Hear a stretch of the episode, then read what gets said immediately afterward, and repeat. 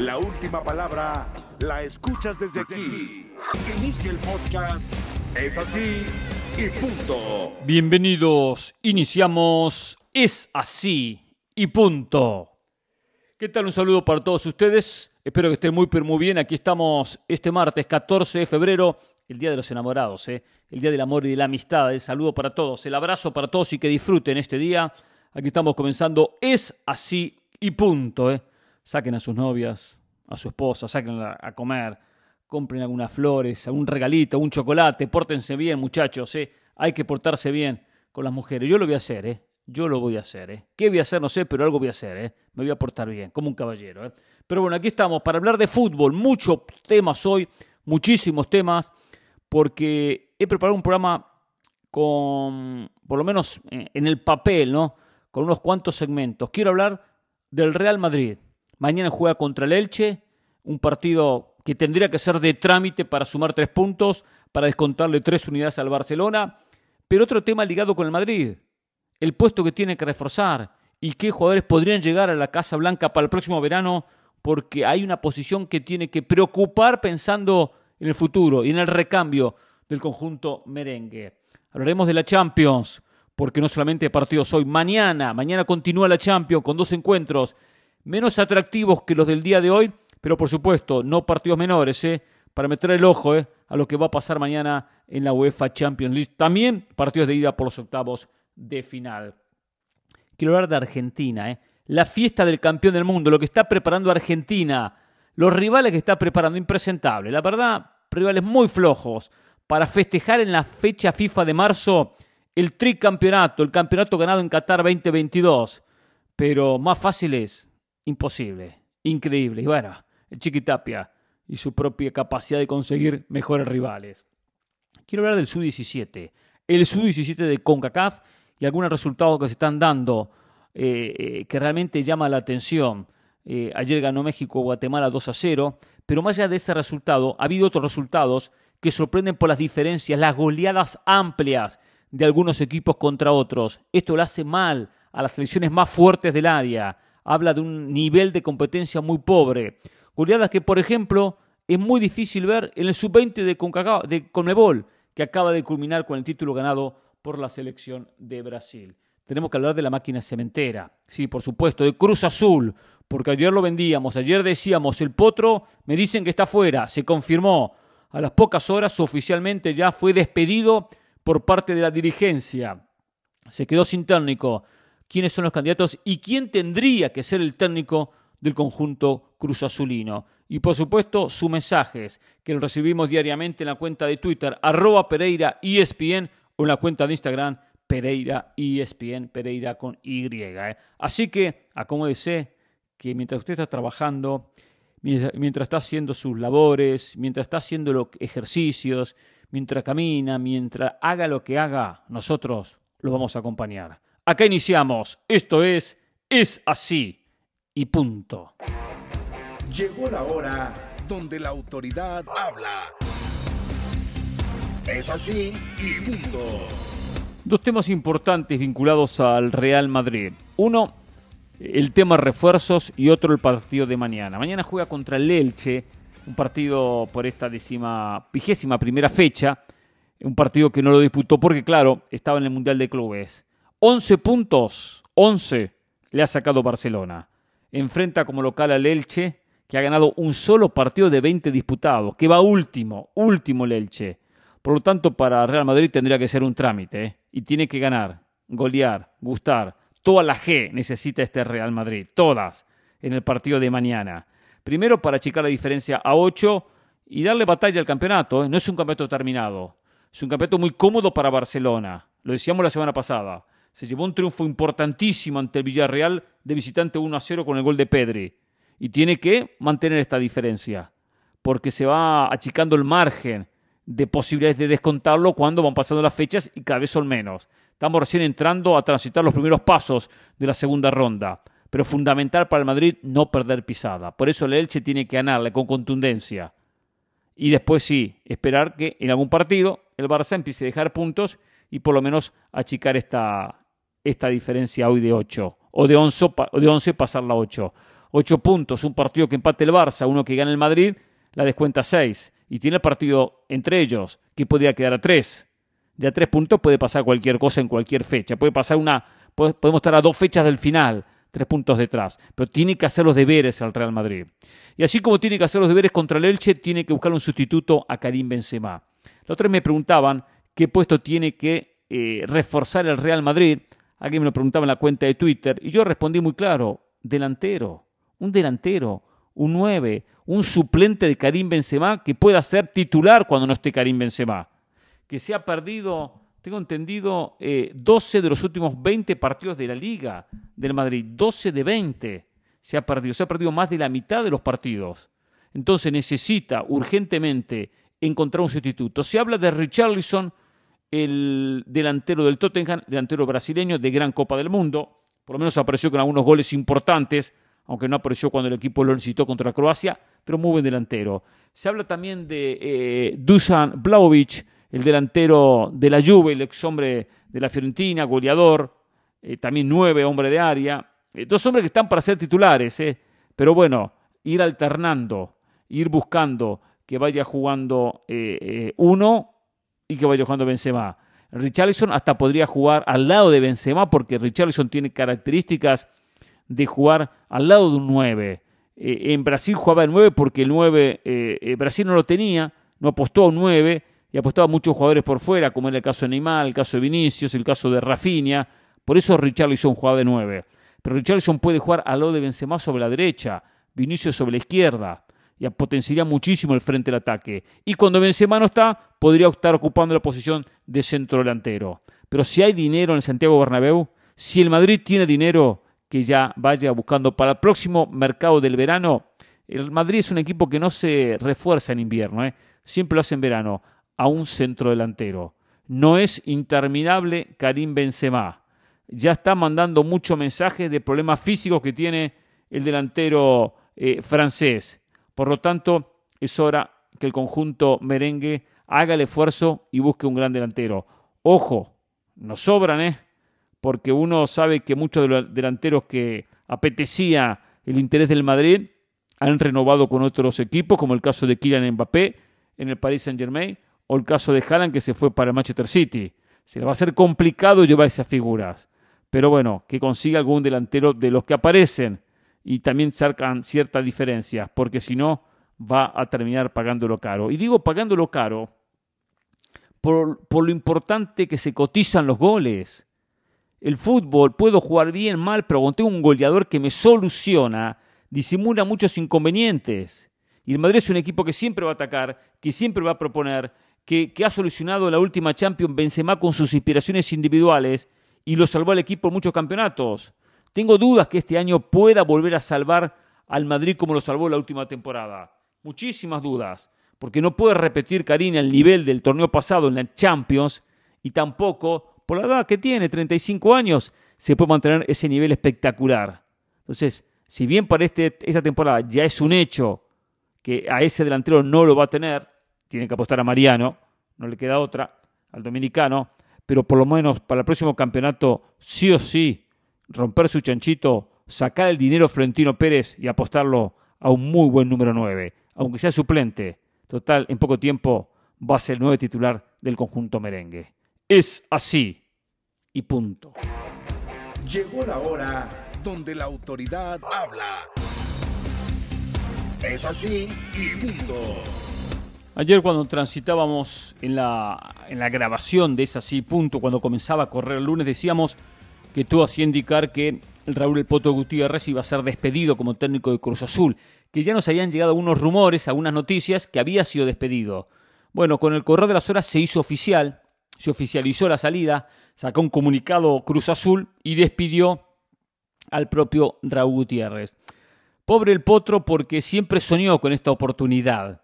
Yo recuerdo que lo entrevistamos en una oportunidad cuando estaba dirigiendo al Real España en Honduras y él dijo que eh, él sentía injusto que el México no le diera una oportunidad, habiendo sido campeón del mundo en la categoría sub-17, que no le dieran una oportunidad en un primer equipo. Bueno, la tuvo, eh, dirigió la sub-20, sabiendo que en algún momento le iban a dar el primer equipo, ese fue su objetivo, me quedo acá, pero de acá salto al primer equipo y lo logró, y lo logró. Saltó al primer equipo. Duró poco, duró 15 partidos. Es muy injusto analizar un técnico y evaluar un técnico en 15 partidos. Es injusto. Ahora, también hay que decirlo, 15 entre este partido, entre, este campeonato y el campeonato anterior. ¿eh? Entre los dos campeonatos dirigió 15 partidos oficiales. Pero también, hoy, ¿quién puede defender al Potro Gutiérrez? ¿Quién lo puede defender cuando sumó un punto sobre 15? Y no solamente sumó uno sobre 15, el equipo juega mal. Es un desastre, porque juega mal al fútbol. Juega mal defensivamente, juega mal ofensivamente. Su mensaje no llega, su trabajo no es el correcto. No está trabajando bien, no está entrenando bien. No le llegó al futbolista. Sumado otro problema que es la dirigencia. La dirigencia de Cruz Azul, lo hemos dicho en cantidad de oportunidades, hace las cosas mal. Hoy encabezada por Víctor Velázquez. Hacen las cosas pésimamente mal. Que muchas veces los técnicos tienen que saber apartar a, los dirigentes. Cuando un club está en un caos con temas dirigentes, cuando un club está en caos porque los dirigentes eh, no están haciendo las cosas correctas, hay que saber marcar una línea. Y la línea es, Muchachos, a los jugadores, nosotros nos unimos, jugadores cuerpo técnico, tiramos para adelante, nos matamos entrenando y nos matamos en la cancha. Los dirigentes que solucionen sus problemas. A veces hay que aislar al equipo, el técnico no supo hacerlo. Y los dirigentes se equivocan porque llegan tarde los refuerzos, porque no se habilitan los jugadores y hay cantidad de situaciones. Y veces mensajes internos que son los, que son los incorrectos. Aparece un Víctor Velázquez que seguramente de fútbol no sabe nada y porque vio cuatro o cinco partidos piensa que sabe, toma decisiones y son incorrectas. Y el que no sabe se molesta, el que sabe fútbol se molesta cuando el que no sabe va y toma decisiones, porque da un par de ideas y un par de conceptos y el que sabe se da cuenta, este tipo dice cualquier cosa por decir, porque tiene poder, tiene decisión y, y molesta a los cuerpos técnicos y le molesta al futbolista, que el futbolista sabe de fútbol, cuando ve que hay dirigentes que realmente no, no, no aportan nada no aportan nada. Entonces generan climas pesados, climas tensos. Hoy hay un clima en Cruz Azul que no es el correcto. Es mal manejado de parte del dirigente esta institución. Ahora, el Potro tiene que hacer lo suyo, tendría que haber aislado a este equipo y no lo logró, no lo logró. Hoy suenan muchos candidatos, Chepo de la Torre, Antonio el Turco Mohamed, el Tuca Ferretti, también algún otro que aparece por allá como Juan Francisco Paco Palencia. De Palencia dicen que le pasarían factura por algo que declaró en su momento, mi orino en la camiseta de Cruz Azul, cuando había alguna había un, inconveniente que le conté en su momento entre jugadores y dirigencia. Chepo no me agrada como técnico, eh, logró muy poco aquello con, aquello con Toluca que después lo llevó a la selección. Eh, hoy hay que buscar otro tipo de técnico. No, me, no, no lo veo sumando un técnico también de un corte muy defensivo pero defensivo, pero no le da volumen de juego a los equipos, hace mucho que no dirige. Eh, y lo de Chepo últimamente ha sido fracaso en fracaso. Eh, el turco y el Tuca son las mejores opciones, pero me quedo con el Tuca por encima del turco Mohamed. Me quedo con el Tuca porque este equipo de Cruz Azul necesita un dirigente técnico, es decir, un técnico que sepa también guiar a los dirigentes, que sepa también decirle a los dirigentes y golpear la puerta, patear la puerta y decir esto tiene que ser así, tiene que ser así. No se equivoquen con este futbolista. y contraten a este jugador. El Tuca conoce, tiene mucha experiencia, manejaba Tigres más allá de las propias indicaciones que daban los entrenamientos o los partidos. Un técnico que se sentaba con, con el que fuese en Tigres y lo enfrentaba, sin problemas, diciendo las cosas como él las piensa. Entonces, hoy Cruz Azul, para poder enderezar al rumbo, necesita dirigentes más competentes. Como no los tiene, como no tiene dirigentes preparados, es bueno el técnico que se meta entre los dirigentes y que discuta y que luche y que les enseñe el camino, que les enseñe por dónde tienen que transitar. Por eso es importante el Tuca Ferretti. Mohamed es muy buen técnico, va a conseguir resultados, a veces funciona muy bien, a veces funciona muy mal, a veces llega a los dos extremos, el turco Mohamed va a mejorar lo que estamos viendo sin lugar a dudas, sin lugar a dudas, no se va a meter tanto en el tema de dirigentes, no se va a meter. Eh, no va a, enfrentar tanto, va a intentar sacar provecho de la situación al máximo, con resultados y con alguna cosita más. Pero el Tuca hoy sería el correcto para Cruz Azul, porque lo de Cruz Azul es un problema de fondo, ¿eh? es un problema que va más allá del, propio rendimiento en la cancha. Eh, no es un plantel bien armado, es un plantel donde hay ausencias en algunos puestos, pero no es un mal plantel. Por lo menos, una cosa seguro, no es un equipo para estar décimo séptimo en el campeonato. No es un equipo para haber logrado sumar un punto sobre 15. Hace tiempo que veníamos criticando a Cruz Azul. Yo recuerdo que la banda algunos decían, y lo comentaba un día José, por ejemplo, no, que Cruz Azul genera, le falta concretar. Genera mal. Son todos ataques, ataques rápidos, son malas decisiones en ataque. ¿Por qué? Faltan desmarques, porque faltan coordinaciones, faltan movimientos en ataque de los que el técnico tiene que trabajar para después llevarlo a cabo en el campo de juego. O sea, no es casualidad estos resultados. Y el tiempo nos da la razón, porque partido tras partido el equipo seguía haciendo lo mismo. Había un intento, como contra Necaxa, sí, generó situaciones. Al minuto 15 perdía 1 a 0. Y, obviamente un equipo que pierde tiene que ir a buscar el partido. Y tenía jugadores para ir a buscarlo. Enfrente, enfrente estaba Necaxa, ¿eh? por ejemplo, un equipo muy, muy modesto en plantel. Por lo tanto, era lógico que el, partido lo vaya a buscar. Pero lo iba a buscar con desorden. Lo iba a buscar sin una idea clara. Lo iba a buscar por esa obligación de tengo que empatar un partido. Pero el trabajo del técnico no se veía de manifiesto. Por eso plantel tiene para competir. Si lo agarra a tiempo un técnico eh, de esos que los puede enderezar rápido el camino y cualquier cosa puede pasar. No está para ganar un campeonato, pero sí puede perfectamente meterse en guilla. ¿eh? Y hasta poder llegar a unas semifinales teniendo un cierre espectacular. Porque ya hay un cambio diferente de aires, de mensajes. El técnico empieza a, a trabajar de otra manera. El futbolista empieza a confiar en el técnico, empieza a reaccionar. Y acá es cuestión de meterse en el décimo segundo lugar meterse en repechaje. Después, ganar un partido y ya está en liguilla. Sea, no es tan complicado escalar posiciones en un campeonato cuando se está decimoséptimo. Pero sin dudas hay que urgentemente buscar el técnico, no perder más tiempo. Ya tiene que tener Cruz Azul al técnico lo antes posible, porque es quien hoy puede llegar a salvar a una institución que cambia a los presidentes, cambia a la gente que lo maneja, cambia a los directivos, pero la historia no cambia, ¿eh? Un título aislado y el resto campeonatos muy pobres. Es hora de buscar un cambio. Y son pocos los que pueden darle ese cambio a la máquina cementera. Es así. Y punto. Llegó la hora donde la autoridad habla. Es así y punto. Mañana prosigue la UEFA Champions League con dos partidos. Dos partidos que la verdad hay que decirlo, no llaman mucho la atención. Brujas de Bélgica ante Benfica de Portugal, en uno de los partidos que se juega en, Bélgica. Brujas hace la veces de local, el 7 de marzo la revancha. Y por otro lado, el Borussia Dortmund hará la veces local en Alemania ante el Chelsea. Ese partido llama mucho más la atención que el primero. El Brujas fue una de las sensaciones en la ronda de grupos porque en su grupo eliminó al Atlético Madrid. Aquel Brujas que empezó con una victoria 1 0 ante el Bayer Leverkusen, que después va a Portugal y le gana al Porto 4 0, que en la fecha 3 le gana al Atlético Madrid 2 0, que en la cuarta fue al Wanda Metropolitano y le empata al Atlético Madrid 0 0. Se había jugado cuatro partidos y no había recibido un solo gol.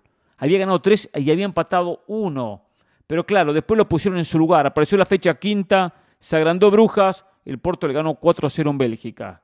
Y después en la última fecha termina empatando en Alemania con el Bayer Leverkusen. Le alcanzó para clasificar, pero esa derrota como lo canta el Porto es poner al equipo de Brujas en su lugar. Nunca fue candidato ni va a ser candidato. Pero bueno, tan felices de llegar a octavo de final y enfrenta a un Benfica que tiene que aprovechar el conjunto portugués, que tiene más equipo, que tiene más plantel, que le fue muy bien también en la Champions, logrando eh, eh, avanzar y no solamente eso, ganar su grupo.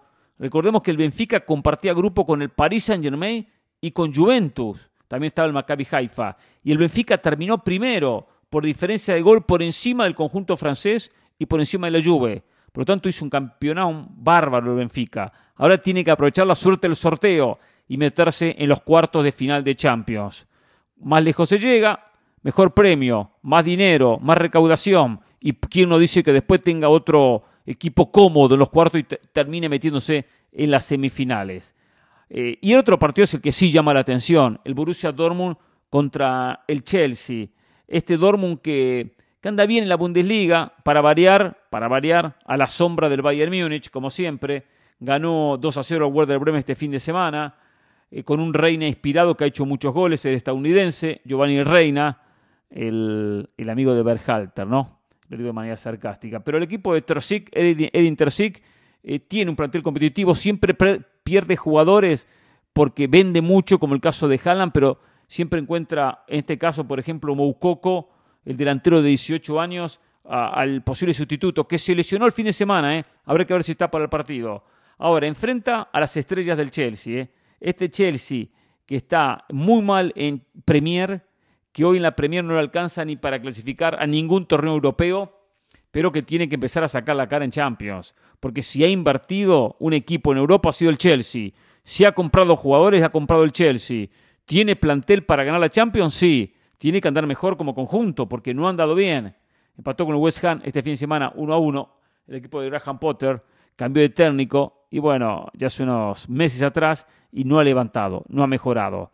Pero ya ha tenido en el pasado actuaciones donde no le fue bien en la Premier y le fue muy bien en Champions, al punto que ganó hace dos, dos Champions atrás, con Enzo Fernández, con Joao Félix, eh, con un equipo que se ha reforzado, sumado lo que ya tenía el Chelsea, aquí tendría que hacer diferencias y pasar de ronda, sacar un buen resultado en Alemania. Puede ser un partido interesante eh, y después habrá que ver si el Chelsea con rivales más complicados se agranda y mejora en esta instancia de Champions. Por ahora no partidos que atraigan demasiado, pero son estas instancias decisivas. Por lo menos se juega muchísimo porque es a todo o nada, independientemente que falte una revancha. Claro, la semana que viene, ¿eh? ahí eh, se, juegan los otros partidos de ida, una semana de descanso y después los partidos revanchas. Y ahí se conocerán los ocho que se metan en los cuartos de final. Dura empresa para el conjunto del Chelsea conseguir algo en Alemania para por lo menos después como local en Stamford Bridge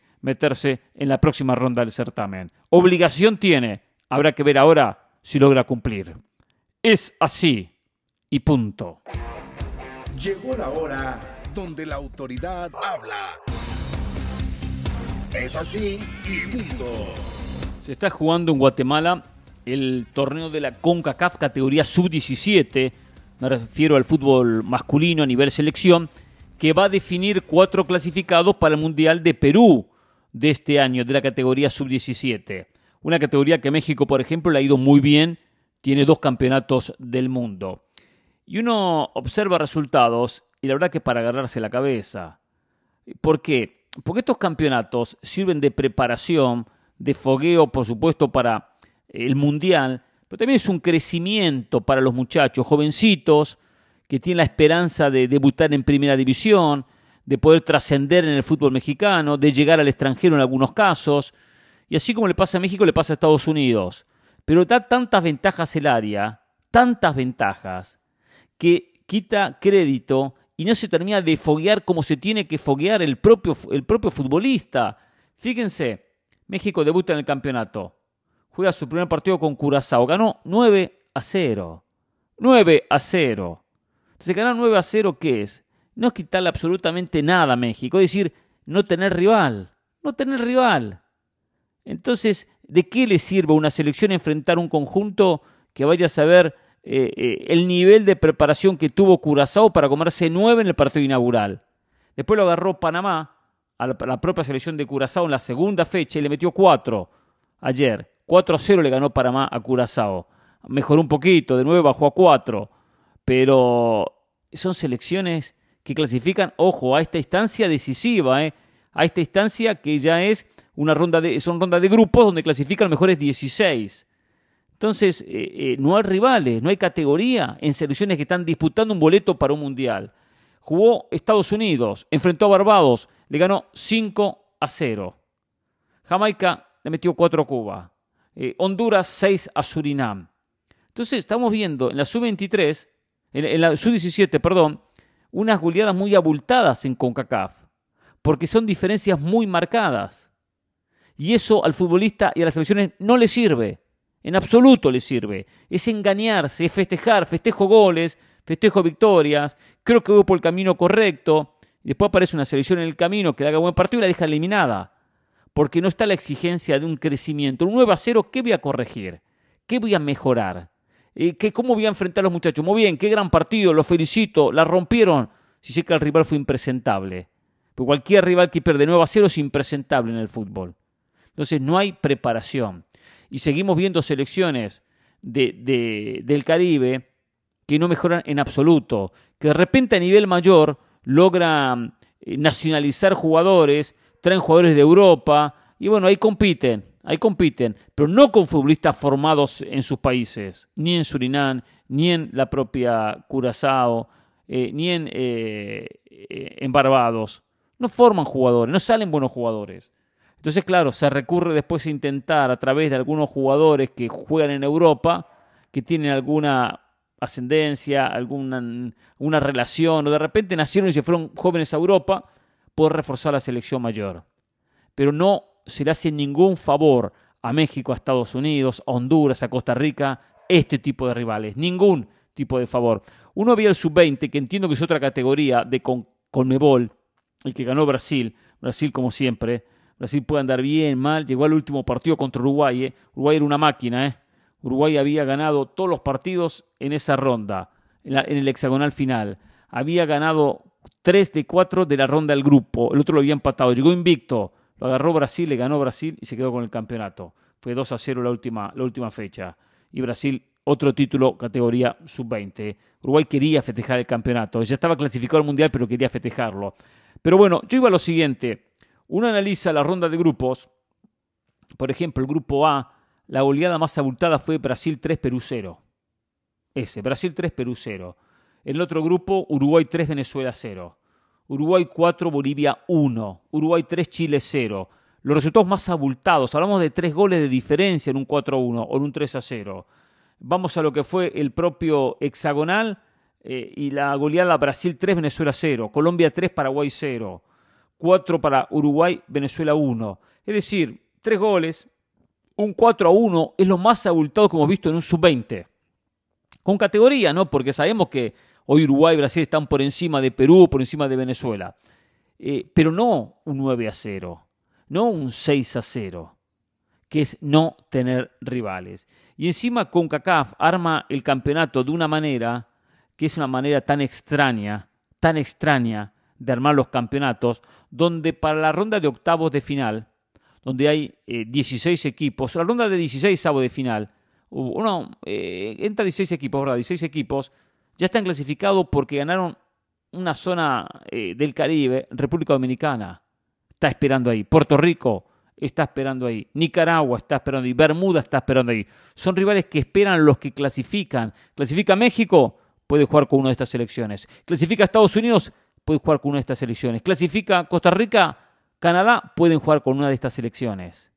¿Desde dónde y cuándo República Dominicana, Puerto Rico, Nicaragua, Bermuda tienen nivel para llegar a meterse a la ronda de octavos de final de un torneo sub-17? Hasta el sistema de campeonato de CONCACAF está mal armado.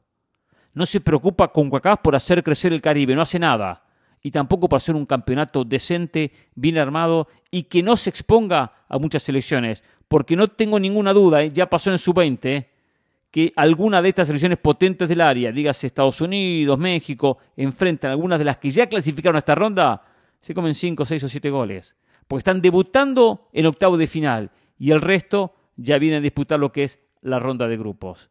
Eh, el área de CONCAF no crece, ni a nivel futbolístico ni a nivel dirigente. Es lamentable. Es así y punto. Llegó la hora donde la autoridad habla. Es así y punto. Se viene la nueva fecha FIFA. Estamos a un mes y días que marzo vuelva la actividad a nivel selección mayor. Y Argentina tiene programado dos partidos amistosos, 23 de marzo y 28 de marzo. El 23 estaría disputando el partido todavía no confirmado en el Estadio Monumental, Estadio de River, en Buenos Aires y el 28 en el interior del país. El primero ante Panamá, el segundo ante Surinam. ¿No podía Chiquitape y compañía conseguir mejores rivales para el campeón del mundo? Son partidos para Argentina donde va a estrenar la camiseta con las tres estrellas, la camiseta con el tricampeonato del mundo, después de haber obtenido el Mundial en Qatar 2022. Y bueno, es para darle a la gente un partido en condición de local, que la gente vea a sus ídolos, que vea a Messi, que vea a Di María, que vea a los campeones del mundo. Y está bien, está bien, perfecto. Se arma la fiesta desde ese punto de vista. Eh, mucha gente, más de 80.000 personas, el Monumental, algún estadio del interior del país que tenga una muy buena convocatoria. Y esa gente que vio, que alentó, que disfrutó el campeonato del mundo, bueno, ahora tendrá la oportunidad de ver a sus ídolos muy cerca, ver a los jugadores ahí en el estadio y poder homenajear a los campeones del mundo. Algo que no sucede eh, en tantas oportunidades porque Argentina juega muchas veces fuera y sacando los partidos eliminatorios no tiene tanta actividad en territorio argentino, por lo menos a la hora de jugar amistosos.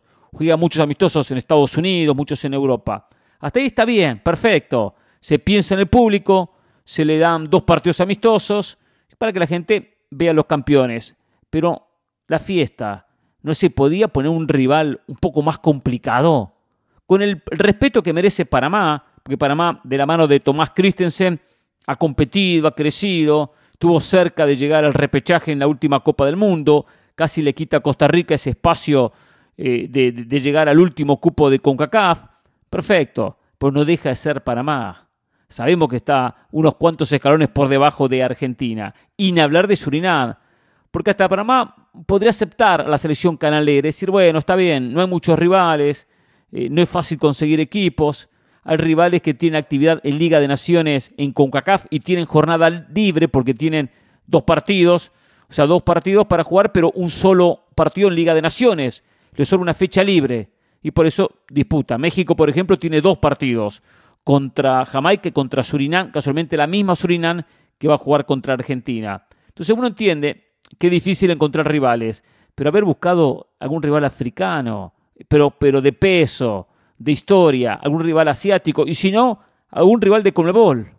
Pero poner a Panamá y poner a Surinam parece que simplemente es pongo dos rivales para entretenerse un ratito, para correr, ganar sin problema, no transpirar la camiseta y vivir una fiesta de fútbol. Está bien la fiesta, pero hay que recordar que Argentina ya tiene que empezar a preparar una selección para la próxima Copa América, para la próxima eliminatoria, para la Copa eh, para la Copa del Mundo, para todo lo que viene en cuatro años, que ya quedan menos, quedan tres. Entonces hay que tomarse los amistosos también de otra manera. Por lo menos uno de los dos. Me hubiese gustado ver la fiesta completa, ¿eh? con un rival que exija y no con un rival que solamente sienta el orgullo de enfrentar al campeón del mundo y que salga a la cancha pensando quiero perder por poco. Es así y punto. Llegó la hora donde la autoridad habla.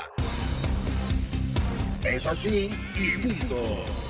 Llegó el momento en Es así y punto de ir con algunos mensajes con la gente que se comunica en la cuenta de Twitter, arroba Pereira ESPN, y en la cuenta de Instagram, Pereira ESPN, Pereira con Y. A ver, dice Juan López. ¿Qué tal Hernán? Espero que haya tenido un excelente fin de semana. Tengo el presentimiento que Mazatlán y Querétaro van en camino a desaparecer. No llaman la atención, incluso regalan las entradas para ir al estadio de Mazatlán. Y ni aún así la gente va. Ya que hay alianza entre CONCACAF y CONMEBOL, sería bueno tener Copa América tanto en la sub-17 como en la sub-20 para que vayan teniendo roce. ¿Qué opina? Se me pasaba que también una Copa Interamericana de Clubes Sub-17 y Sub-20. Lo que pasó en Colombia, que no arrancó el partido entre Deportes Tolima y Millonarios, fue vergonzoso. El comportamiento del hincha de Tolima que entró a la cancha a golpear a un jugador de Millonarios. Y lo peor de todo, que el árbitro William Roldán quería iniciar el partido y por supuesto que los jugadores de Millonarios se fueron al vestuario. Al no tener garantías de seguridad, Hernán, y más vergonzoso son las declaraciones del presidente de Tolima. Hashtag es así, punto. Lo saluda de Morelia, México. A ver, Juan López, los temas que usted pone sobre la mesa. Primero, lo de Mazatlán y Querétaro. Sí, son plazas que no crecen, ¿eh? Son plazas que no crecen, la gente no apoya como tiene que apoyar. Mazatlán pensó que era muy fácil, tenemos un equipo, se lo quitamos a Morelia. Y bueno, ahora vemos las consecuencias. Eh, último en el campeonato, un equipo que futbolísticamente no crece, no convence.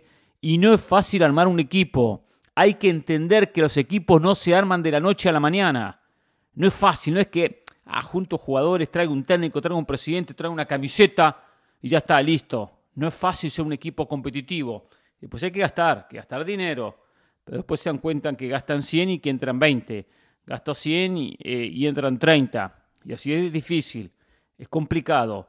Tienen que haber dirigentes inteligentes, dirigentes que sepan manejarse en cuanto a, a buscar la manera de conseguir recursos por otros lados, ingresos por otros lados. Y muchos toman los puestos de dirigentes para ser populares, para ganar puestos políticos y no simplemente porque les interese en verdad el fútbol. ¿eh?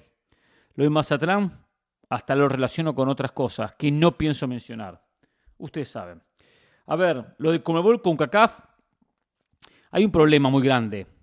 Tanto la sub-20 en Comebol como CONCACAF o la sub-17 juegan los sudamericanos o el torneo de CONCACAF para clasificar al Mundial. Entonces, eh, dejó una Copa América entre todos, sería un torneo donde hoy da pérdidas, hoy el sub-20 no da ganancias, porque hay que hospedar a los muchachos, hay que darles de comer, los viajes, entonces no son torneos que llevan eh, mucho público, eh, si el local, no el resto de partidos. Entonces, si a eso se le sumaría sumar, agregarle a la confederación de enfrente, o sea, sea Conmebol o sea CONCACAF, no sería de gran ganancia. Eh, no, no es buen negocio en lo económico, es mucha inversión. Y, recordemos que los torneos que, que se definen, por ejemplo, como Uruguay, que jugó contra Brasil, que fue lo que fue, aunque era por puntos, la final del sub-20 sudamericano, clasificaba al Mundial. O sea, es una, entre comillas, Copa América con una eliminatoria, todo junto. Lo propio pasa en CONCACAF. Se define quién es el campeón del sub-17, como este año, o el sub-20, como el año pasado, pero de la mano también los clasificados al Mundial. Em, lo de, iba a decir, lo de Tolima, no tengo los detalles, solo digo una cosa. Los árbitros, los árbitros tienen un mensaje. Hay que jugar los partidos. No, eh, traten de no postergar partidos, de no cancelar partidos. Por eso muchas veces ante situaciones como la que me cuenta que pasó en Colombia, hacen lo imposible para que el partido se juegue. Dice Rostinay, ¿cómo es la vida y el fútbol? Dos realidades diferentes. Mientras Boca tiene un estadio que se cae a pedazos y le quieren meter sanciones, River amplía el Monumental y tiene el estadio más grande de Sudamérica. Pero necesita mucha más volumen de fútbol. Así no le va a alcanzar para los grandes partidos. Vamos que se puede. Como dice Jorge Ramos, cualquier día de estos salta la liebre y se le viene la noche al City sería un golpe contundente que perdiera puntos y que tenga que deshacerse de los jugadores. Esperemos que solo quede en otro tipo de sanción. Aunque claro, si es culpable, que paguen, por supuesto. Es verdad, si es culpable, que lo paguen. También se dice que es un movimiento político como para llamar un poco la atención por algún tirón de oreja del gobierno a la Premier. Y la Premier enseguida le mete el dedito al City. Es una, una, versión de lo que está pasando en, Inglaterra. Lo de River sí, estadio espectacular, con esta renovación, con esta ampliación, 83.000 personas, estadio lleno, repleto contra Argentino Junior. Estoy de acuerdo que el equipo tiene que mejorar. Habrá que darle tiempo a Martín de Michelis. Tienen que volver unos cuantos futbolistas que por diferentes razones no están jugando, especialmente las físicas. Pero sí, al equipo no le sobra nada, ¿eh? no le sobra nada. Con lo justo se le ganó el Argentino Junior pero bueno, también hay que darle el beneficio de la duda a un De Michelis que acaba de asumir. Tiene un tiempo lógico de preparar un equipo y de con el rodaje ir mejorando por lo menos eh, eh, de lo que uno pretende, ¿no? Fue un sufrimiento el partido contra el conjunto de Milito. Sebastián Rojas, saludo siempre escuchándolo en el jale, pero aquí siempre al pie del cañón, profe. Sorry, mi español está medio machucado. Está muy bueno su español, Sebastián. Si está machucado, escríbelo, escríbalo, así lo, lo termina aprendiendo. ¿eh? Gracias, abrazo. Constantino Morales. Hola, mister, buenos días o noches. No mucho que decir acerca de la selección mexicana, ya se dijo de todo y todo está súper mal. Mister, mándele un saludo a mi esposa Elsa, que me va a dar mi primer bebé.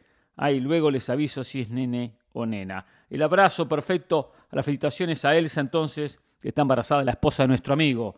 Constantino Morales, y bueno, va a ser padre ¿eh? Eh, de un niño o de una niña, lo sabremos seguramente ya en las próximas semanas, los próximos meses. Disfrute esa etapa espectacular en la vida de todos nosotros. ¿eh? Tener hijos, es algo bárbaro, brillante. Después dan su dolor de cabeza también, ¿eh? Dan sus complicaciones, ¿eh? pero dan tantas alegrías, tantas alegrías. Y somos tan importantes en la vida de ellos.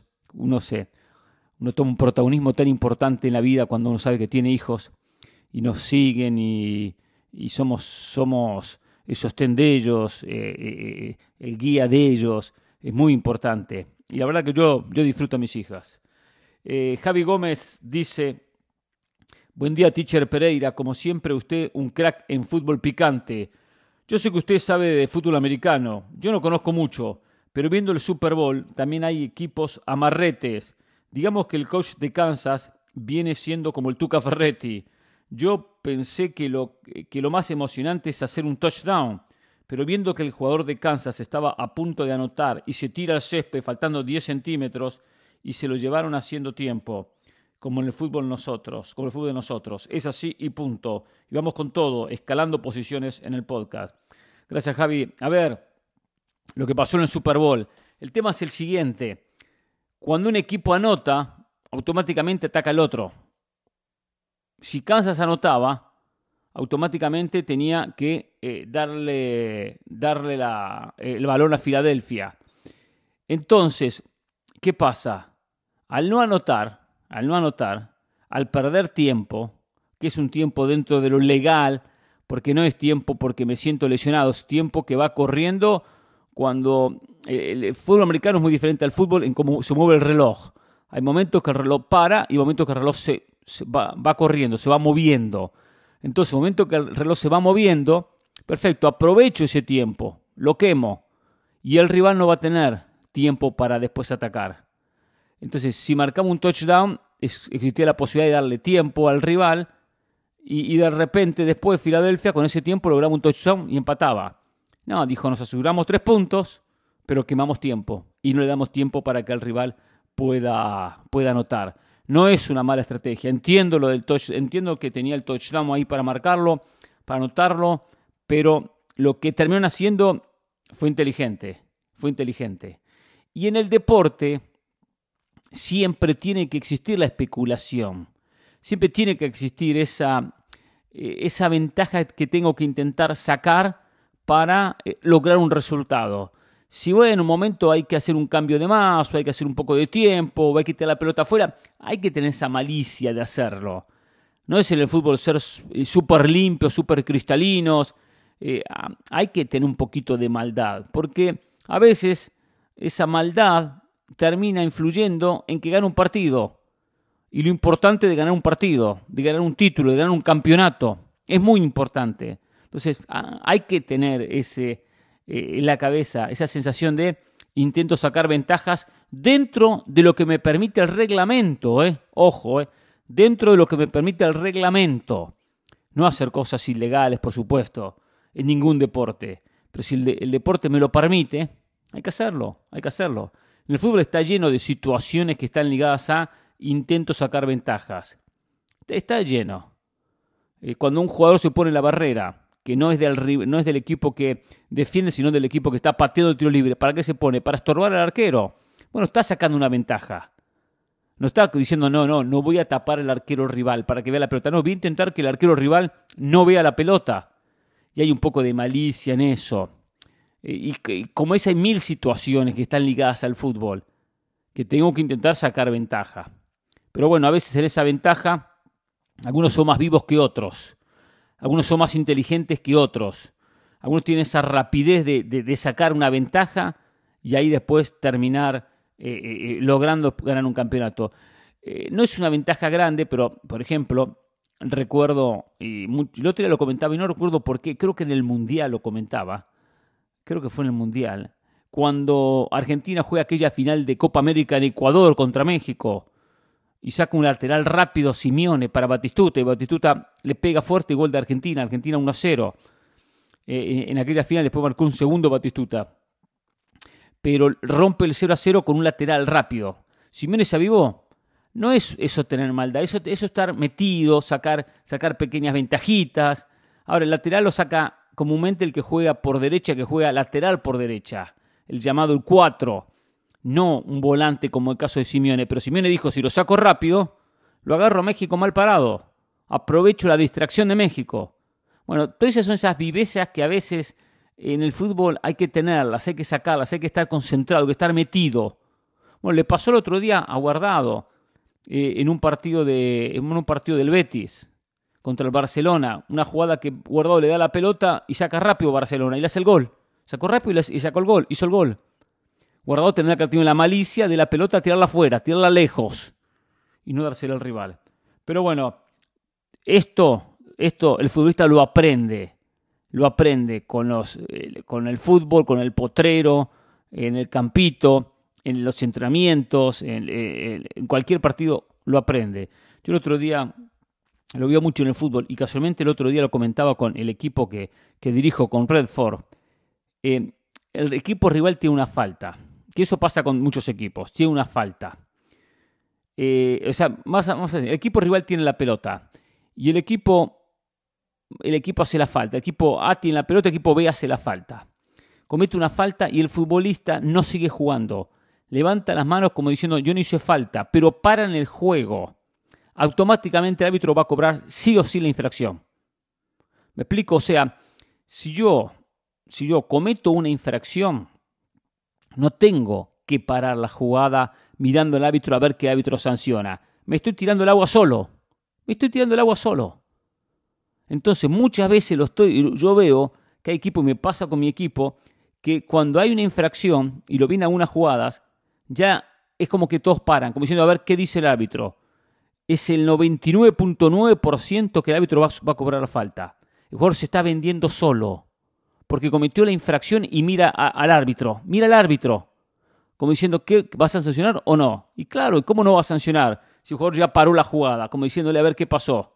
El jugador ya sabe que cometió la falta. Entonces yo cometo una falta y tengo que seguir con la pelota, seguir, como que no pasó nada. No mirar al árbitro a ver qué cobra. Esas son las pequeñas cositas que en el fútbol hacen diferencias. Y esas pequeñas diferencias ganan partidos. Y los pequeños partidos se ganan campeonatos. Hasta mañana. Es así y punto.